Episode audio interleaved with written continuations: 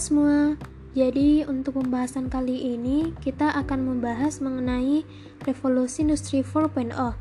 Industri 4.0 adalah tren di dunia industri yang menggabungkan teknologi otomatisasi dengan teknologi siber.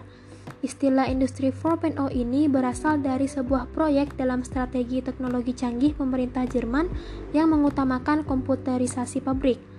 Pada industri 4.0, teknologi manufaktur sudah masuk pada tren otomatisasi dan pertukaran data.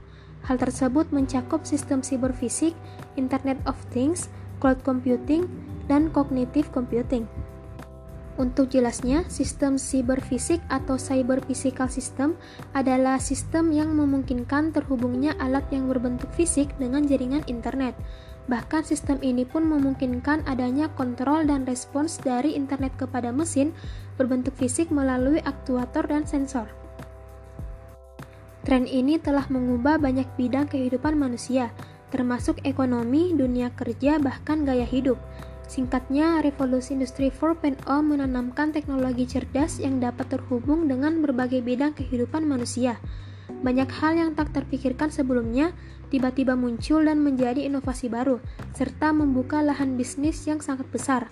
Contoh terdekatnya munculnya transportasi dengan sistem ride sharing seperti Gojek dan Grab.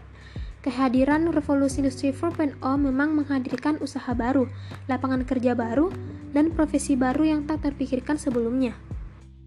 Tidak dapat dipungkiri, berbagai aspek kehidupan manusia akan terus berubah seiring dengan revolusi dan perkembangan teknologi yang terjadi. Memang perubahan sering kali diiringi banyak dampak negatif dan menimbulkan masalah-masalah baru. Namun, perubahan juga selalu bisa membawa masyarakat ke arah yang lebih baik.